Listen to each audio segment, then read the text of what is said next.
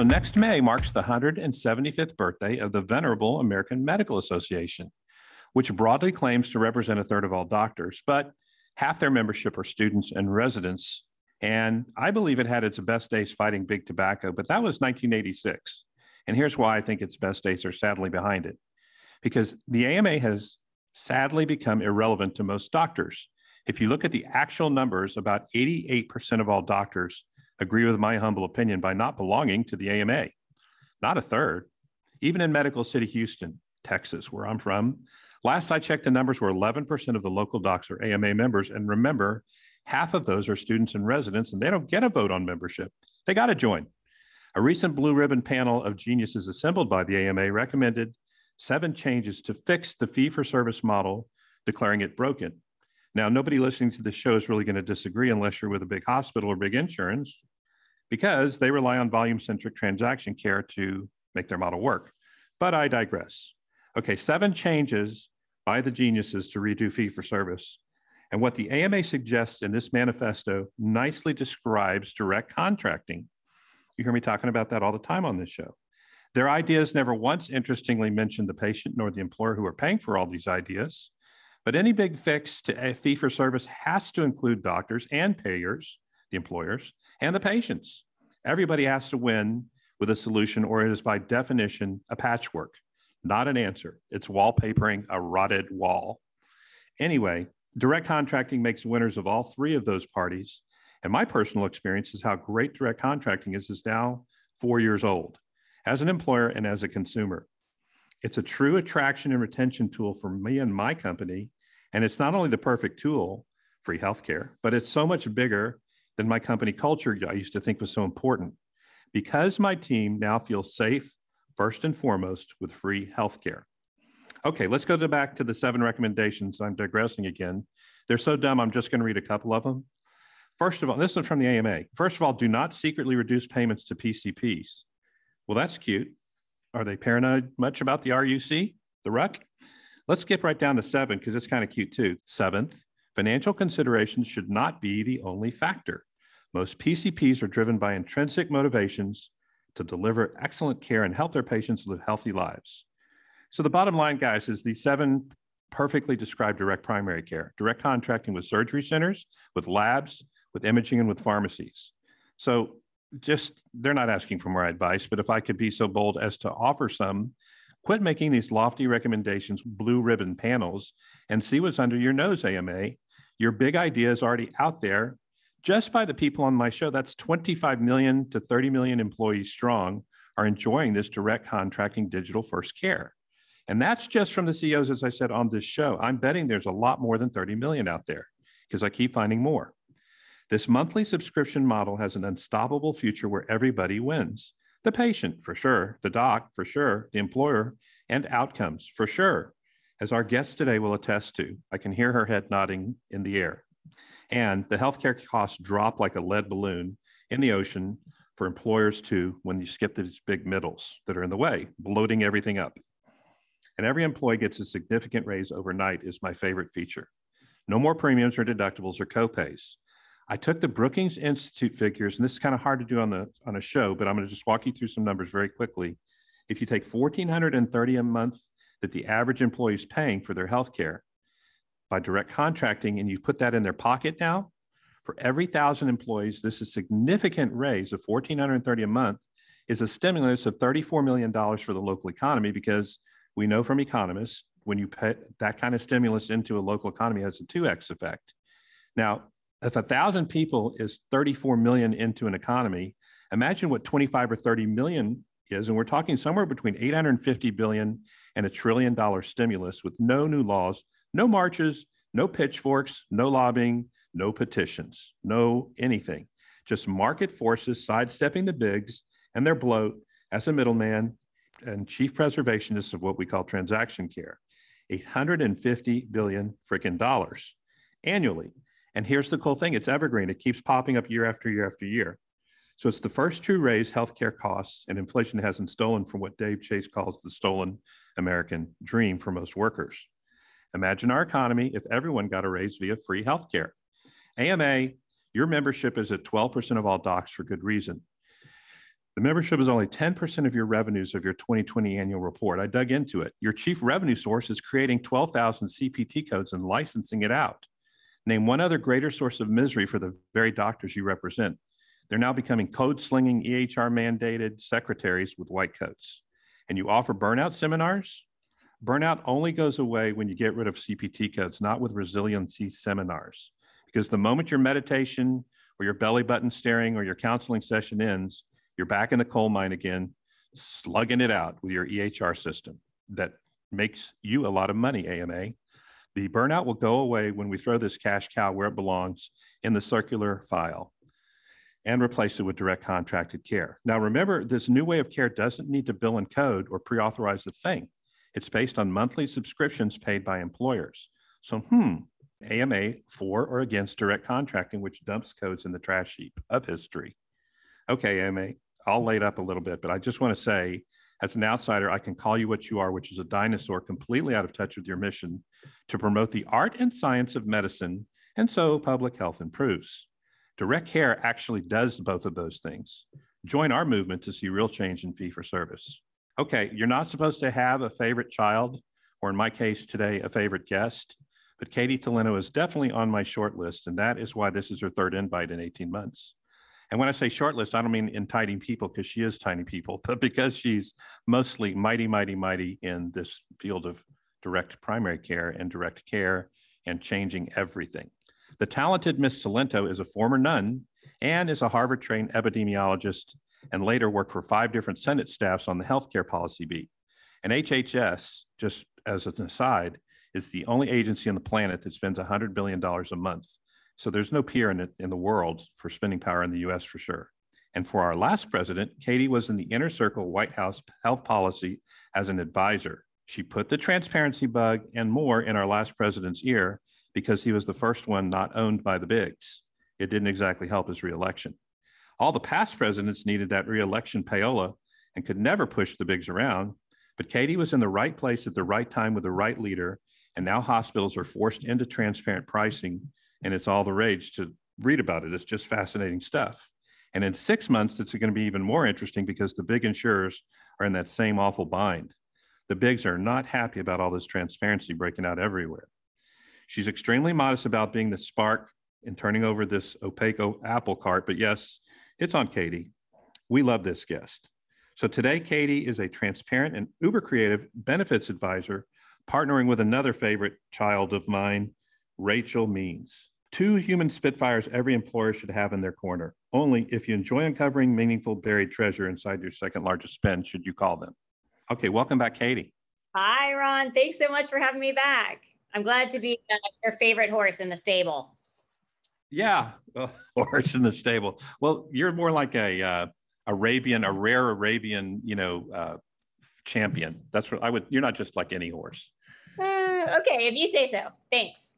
Hey, Katie, um, there's a lot going on right now. First of all, do you have anything you want to comment on what we talked about here? Oh my gosh. Well, one of my favorites is how they use the word resiliency when they try to talk you out of your burnout. Like you're just not resilient enough. If only you were more resilient, then you would love, love, love those EHRs and all that time spent billing and chasing patients for surprise bills. I mean, really, it's so outrageous. I think that direct contracting, as you say, is the future. And if I never see another CPT code, it'll be too soon. So um, you got it right on. We're going to get rid of all these middlemen. It's it's um it's life enhancing when you just can sh- sh- and you've you get to forget all these acronyms you've had to memorize, MACRA and uh, well, you don't have to forget HIPAA, but you get to forget a lot of acronyms that are basically created by this middleman that says we have to learn how to be more efficient at being giving crap care.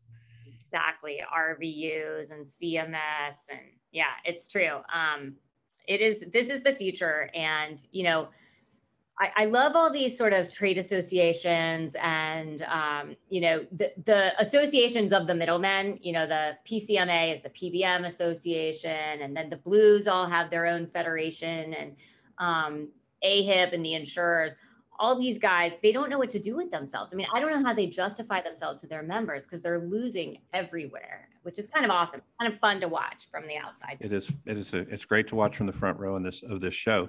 Um, so, Katie, here are the hospitals playing games already with their mandate. Um, we had Leon Wisniewski on, and he'll be on the show in a couple of weeks after this show airs. And he said that in I don't remember if it was Rhode Island or New Hampshire. In Texas, we don't pay attention to states that are smaller than our counties but some one of those states had a hospital in it that was 21 million lines of Excel spreadsheet code to basically mask the information so that the average person couldn't get the uh, hospital rates. Do, are they starting to game the system by A, not participating, and B, uh, playing games with their transparency rules? So I think the vast majority of hospitals are not complying with the regs right now. I know that I have filed complaints to uh, CMS about a number of them in my local area, but um, and I encourage everyone to do that. So if you see non-compliance, we should flood that complaint line and and just make them too busy. But I do think that most of them are not complying, and probably one of the main reasons is that the enforcement authority is sort of a joke. So if they get taken down by HHS, taken down means I, I have to pay 300 bucks a day for being out of compliance. I mean, that's basically what they, they pay for band-aids in a day. So um, I think that that's a huge problem. And that's one of the things I was hoping, looking for in the recent executive order from President Biden. I was really hoping that he would give direction to HHS to beef up those enforcement authorities, but he did not. Um, so I'm not sure that we're going to see a lot of change, although I'm just hopeful that the momentum of price transparency and the movement of it toward um, toward greater compliance in the insurer space, because they have to start complying come January 1. The hospitals had to comply with their rule this past January. Insurers have to comply with their rule this coming January and uh, the insurers are under a, a, more stiff penalty. And so um, they actually are going to comply, I believe, and they will out the hospital's negotiated rates. And that's the big secret sauce at hospitals. I thought, I, I guess they thought they could, if they hit it for a year, they'd, they'd gain something.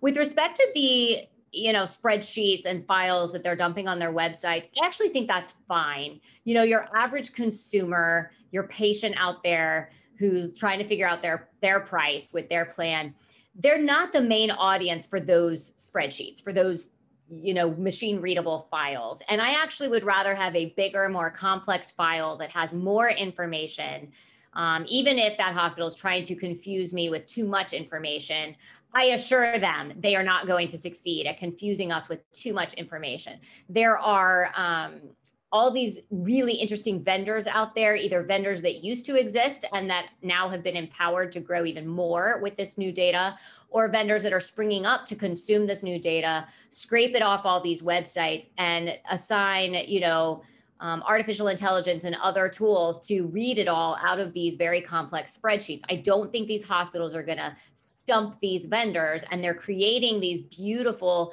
consumer tools and employer tools for self-funded employers to help steer patients and steer volume and that was the purpose so just because there you know there's a consumer tool that's required um, out there to be created by the insurers that and and i think that will be you know helpful for consumers. But really, most consumers are going where their plan directs them through its network, where a doctor refers them. And so that's why it's really important that the DPC practices that are steering patients and other primary care practitioners that are steering patients and employers that are steering patients, they have access to these machine readable files, no matter how complex they are. I think it's great that they have it. And, um, and I would urge hospitals to dump all the data they want. They're not going to stump anyone. Um, and so I think it's better, better to have more than less. I, am worried about the hospitals that aren't doing anything and that are not putting out the info, any information or substandard information more than the ones that are putting out too much. Yeah, there's uh, 2,500 in Wisniewski's database that he's been able to find, and he's been able to shame dozens more into giving the information by saying everybody in your municipality is doing it but you. Um, you want to be all alone out there. So he said they are out of shame starting to jump into the uh, compliance. But um, you know, I look at Keith Smith, who was one of our first guests, and he has hundreds of surgical procedures that are plainly priced, complications, every anesthesia, facility. It's all in there. It's a one bundled price deal, and he's been doing it since 1994. And so this isn't so complicated where you can't do it if you're a hospital. But what are the new regulations for the insurance companies? If the hospitals have 300 different procedures they have to present, what does that look on the insurance side, which has, like, God, my gosh, tens of thousands? Yes, uh, you're right. The insurers have three machine readable files that they have to dump monthly onto a public website.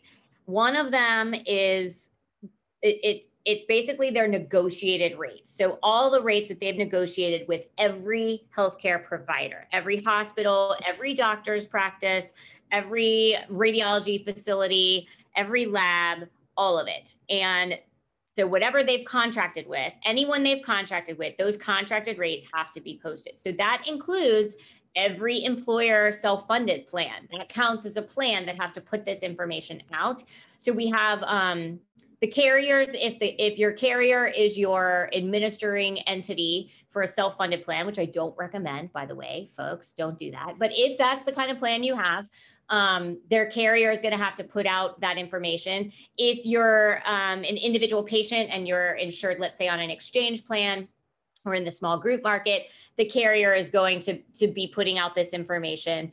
And if you're a self-funded plan that uses a third-party administrator, an independent third-party administrator, which is certainly what, what I prefer to do um, when I'm building plans for, for clients, those third-party administrators, those TPAs, are the ones that are that are putting together uh, that tool and that file. They know what they're paying, what their negotiated rates are.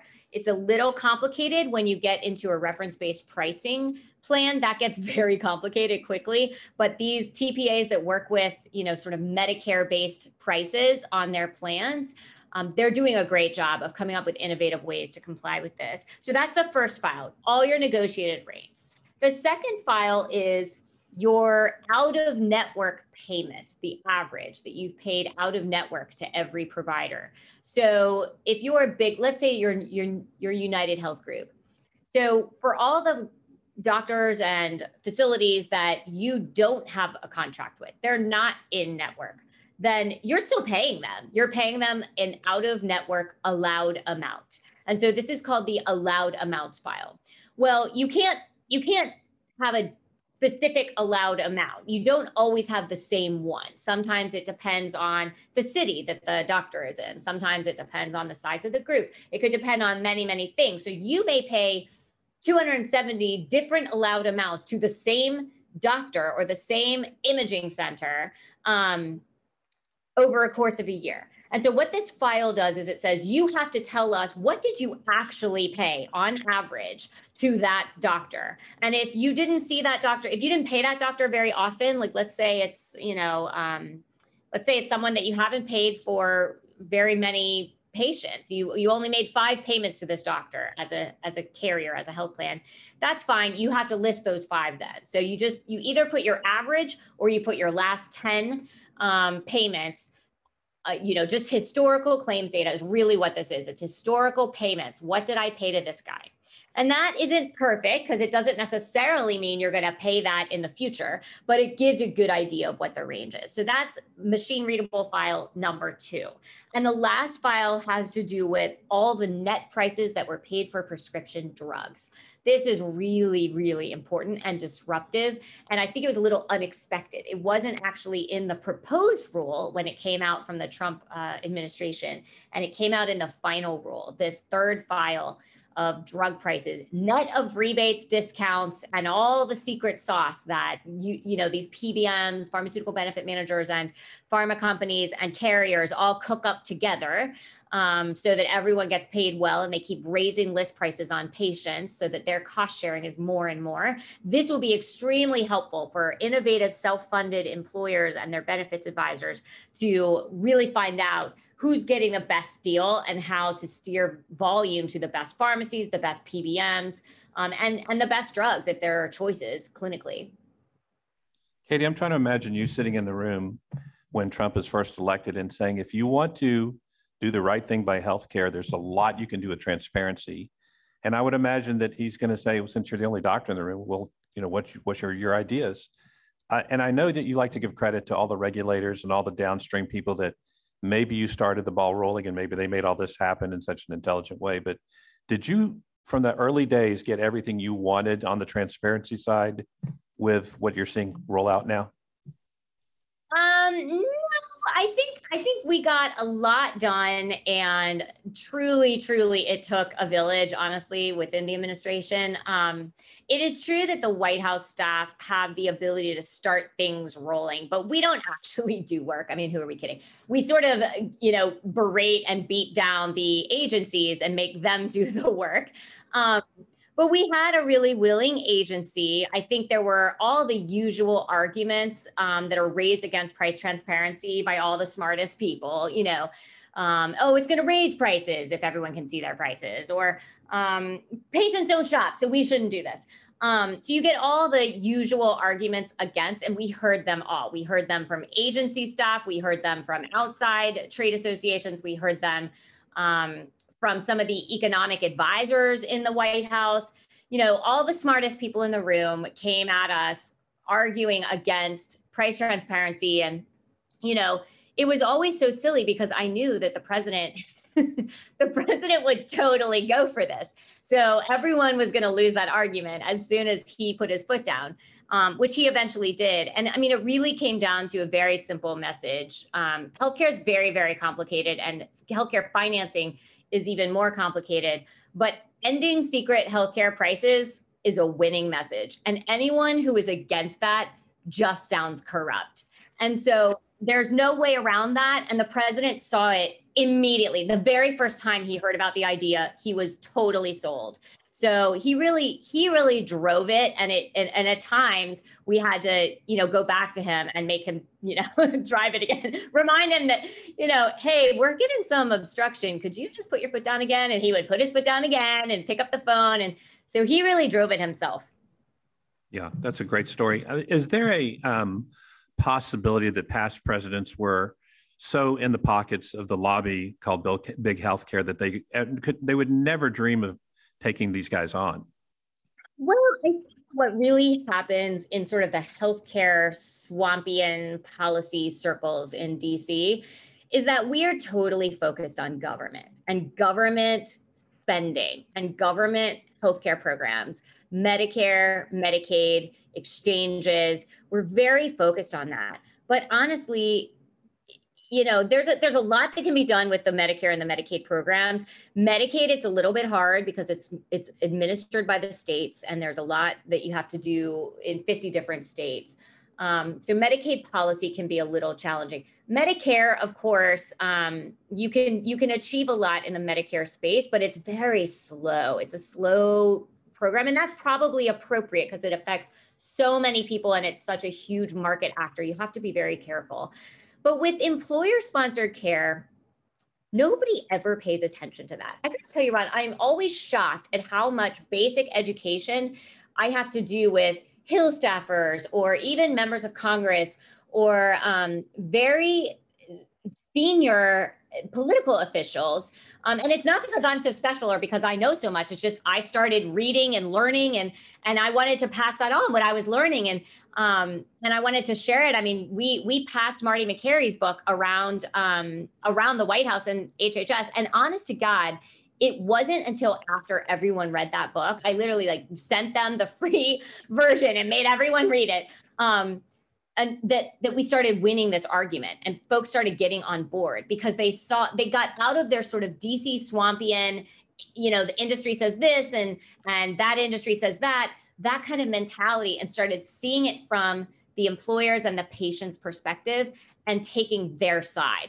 Everyone gets into government because they want to make a difference. They really want to help people but we get so um i guess distracted by how complicated everything is that we start to think that we can't change anything and that everything has to be done on the margins. And this you know medicare demonstration project is the only way to change policy. No there are things that we can do with erisa which is the federal law that governs employer health plans um, and and in the regular individual and small group insurance market now because the ACA put all that into HHS HHS's purview. So there are things that we can do in these commercial markets that we could never achieve um, in the larger Medicaid or Medicare space. But it requires knowing how employer sponsored care works and how you know looking under the hood of a your typical off the shelf carrier plan which frankly most policy wonks in DC never have done. They don't really know it. So we had to really learn and teach ourselves and bring in experts and have big companies come tell us their problems and small companies tell us their problems. And innovative benefits advisors and Health Rosetta, like Dave Chase, came and talked to us um, and told us, hey, you really need to focus on ERISA. So th- this was all a learning curve for everybody. Mm-hmm. That's amazing. Um, Marty Makary has a new residence in Texas now. So we've got two centers of gravity, Maryland and Austin now for him. Glad to have him down here. Um, so let's talk for a second about what President Biden just did this week, which is a 72 point presidential executive order that talks about FTC and Justice getting their act together so they can start breaking up some of these, not, not exactly breaking up, but they're saying these monopolies are too big. You know, very few companies are representing a fourth of the healthcare economy. It's not right. And it, looks like he is actually joining in the chorus line of what you started. So, how do you feel about that? Is he going far enough? Is he going too far? Are you shocked? Are you happy? Well, it's a huge relief. I'll say that. Um, you know, I was certainly worried that the industry pressure would get to the Biden administration the way it gets to most administrations and most politicians, um, most members of Congress are very susceptible to this pressure. And as we say in Washington, you know, your local hospital is the usually the biggest employer in any congressional district. So it's no surprise that most politicians are scared to take on the hospital lobby. And um, and so I was worried that you know this administration would fall prey to those pressures. But you know, I shouldn't have been as worried as I was because we really did identify something that is so totally nonpartisan. And again, like I said earlier, if you're a if you're for secret prices, you are corrupt. and so the Biden team, you know, they they had a choice. Are we gonna are we gonna be the ones that backpedal on on secret prices in healthcare? And and so I was just really relieved that they doubled down on the Trump um, transparency rules and also on the Trump surprise billing principles. Um, they were required to do the surprise billing principles because Congress actually passed those in a law at the end of the year. I thought it was a Christmas miracle banning surprise billing. Um, so that was really great, and also requiring brokers to disclose their secret compensation stream. So there are really good things that happened in that bill um, that got no attention because everyone was focused on COVID and um, and the post-election chaos. But I do think that it's it's really a, a, it's a huge relief. So Team Biden this this week implement that there were two things that came out. First was the executive order on competition in the american economy and it, it goes through a bunch of industries like agriculture and transportation and a bunch of industries where there are anti-competitive practices and it tries to tamp down on those in their unique sort of biden-esque way. But one of the um, one of the areas is healthcare and they really double down saying hey you know, I, Joe Biden, direct HHS to double down on the price transparency rules, to give full throated support to them, um, and also to implement the surprise billing legislation that passed. So it doesn't say much more than that. And that was sort of the disappointment to me because they could have improved upon the transparency regs actually. Um, but I was so relieved that they didn't weaken them in any way. And and really just saying, hey, we're for this too it it had to be a crushing blow to the industry interest that had hoped um, that they were going to have a more open ear in this new administration. So that's really great. The second thing that um, that the president did, President Biden did this week, was come out with a surprise billing, one of the first surprise billing regulations that implements that that law that Congress passed.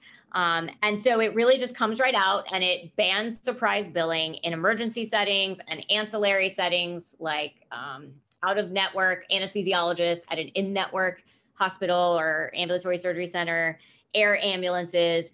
You know, of course, the ground ambulances, by the way, got out of this. They managed to weasel their way out of the law last December, which is a disgusting display of lobbying.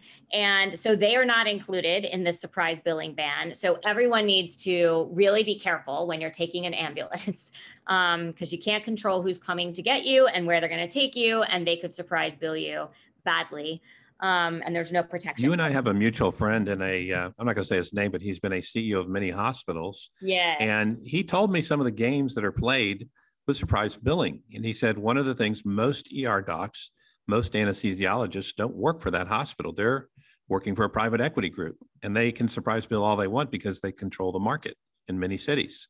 Same with ambulances, same with air ambulances, same with a lot of different verticals that have basically rolled up and controlled the supply of those doctors. So you think that doctor works for your emergency room, but he has nothing to do with it other than he's a contractor. And so he's out of network every time.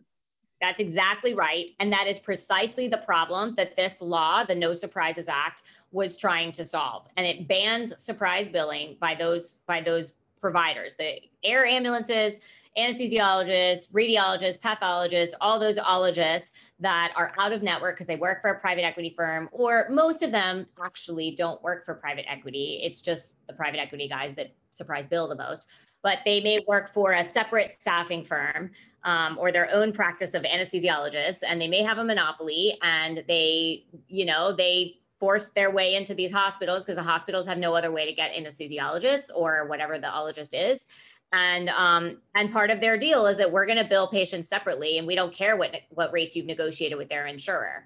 And so that practice is now illegal. And that is starting in january. And that is the greatest news ever. I mean it's really really good. You know 9% eh, of people who got surprise bills um, last year paid more than $400 for those bills. So um, you know when you think about how many people have $400 or less in their savings, this can really be catastrophic for people who are living paycheck to paycheck.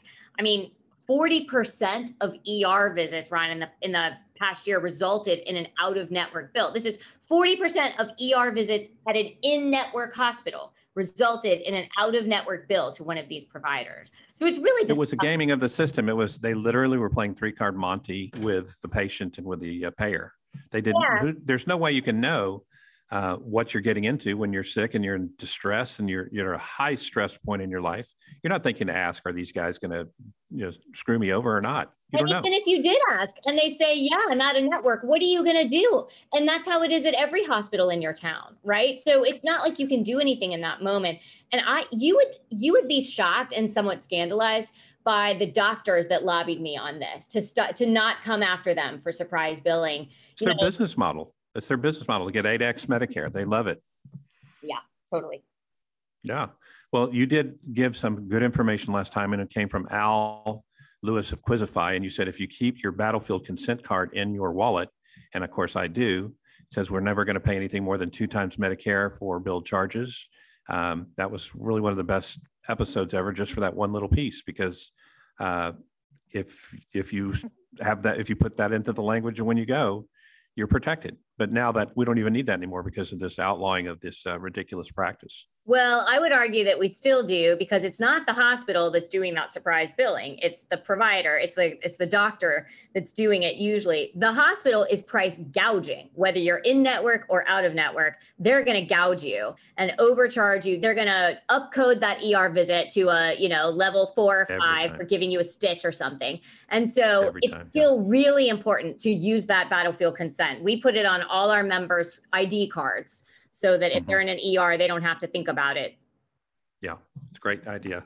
Um, Katie, what is the future of direct contracting hold? I got to tell you, I'm so excited. I just started doing the math a couple of months ago, and I realized that between you know maybe 15 of my guests I've had as CEOs on this show, we've got direct contracting is really scaling in the last couple of years, and we have certainly 25, but maybe closer to 30 or 35 million people that are direct contracting with these larger companies that are now in all 50 states. Um, this really, like DPC movement talks about 500,000 patients, but we're way bigger than 500,000. What what should this movement be called? I don't have a name for it. Do you? I like to call it clean health plans, right? They're clean of corruption, of middlemen, of secrecy. you know, you think about clean energy. Um, so we could we could call it that, but you're right. It's kind of hard. I also they also call them high performing health plans. Um, so they are all those things. They are clean. They are high performing. But the most important thing is that they create a really beautiful patient experience, like you were talking about at the beginning of the show. Um, yeah, the high performing plan doesn't stick with me because you can have a high performing turtle in a race and he's not going to win it. But uh, I, I, I like the idea of clean. That's a new idea that I haven't heard before. But I've heard digital first. I've heard a lot of interesting things. I just had, it's it's interesting. We don't have a an association. We don't have academics. Well, we have lots of academic studies of the savings downstream.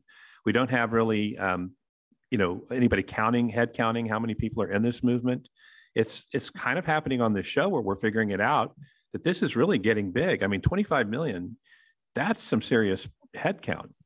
Yeah, it is exciting. And, you know, I think that the greatest thing is just getting out from under the billing code. And the, the doctors and the facilities that we talk to are happy to negotiate with us. Lots of them have never done anything like that before. We have to explain that, you know, no, we don't use Blue Cross or no, we don't use, right? Um, we have to explain this to them. And, and, you know, your average billing manager or office manager in a physician practice doesn't know anything about these health plans and you know bringing them into the movement and into the revolution is always kind of fun. Um, sometimes it's hard to educate them um, and they're a little nervous but as soon as you tell them hey you're going to get paid quickly. You're you're not going to have to chase patients for cost sharing which is awesome. You know it's going to be free to them. We're going to steer people to you and they're going to have a great experience. Um, so they really they really like it. We've had really good experience doing it. There are some i will say it's not you know it's not all a cakewalk. There are especially hospital systems that you know for them to make a change to contract with an employer if you think about like a drop down menu in an electronic health record that has you know blue cross or aetna or, you know it's got all the carriers in there think of all the places in their billing bureaucracy and in their EHR um, design where there's a drop down and you have to pick the insurance plan. Every single one of those fields has to be recoded to add a new plan like an employer plan that they're they've contracted with because if you don't add them across the system the IT system then when that patient calls the main scheduling line for that hospital system and tries to make an appointment they're told that they don't take their insurance so there's a lot of work that has to go on behind the scenes for hospitals to actually contract with an employer more than I, I mean, I think that they make it harder than it has to be. Um, I honestly think there are employers that would pay for the, you know, the computer coders to to fix their to fix their IT. But you know, sometimes they put that up as as a barrier. I just got that in a California health system a couple weeks ago, saying, "Oh, we can't contract with you because it doesn't matter, you know, how worthy a cause it is. And I know it's where the health, future of healthcare is going, but we just don't, we can't do it for this small amount of patients. And so I don't want to oversell this as if it's so easy and it um, always happens because it, we're this is still very much a movement in progress and it's going to yes, take a while.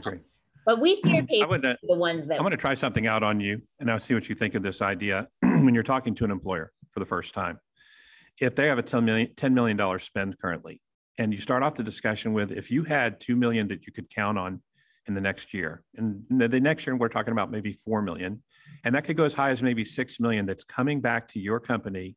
Would you put that in more benefits to retain, retain and attract? Would you put that into your EBITDA so that you can perform for your investors? Or would you put that into the community like some companies like Rosencare have done and now turn around neighborhoods that are crime ridden? what would you do with 2 million, 4 million, or 6 million of found money? I think th- like taking it from 20,000 feet and having a big picture discussion.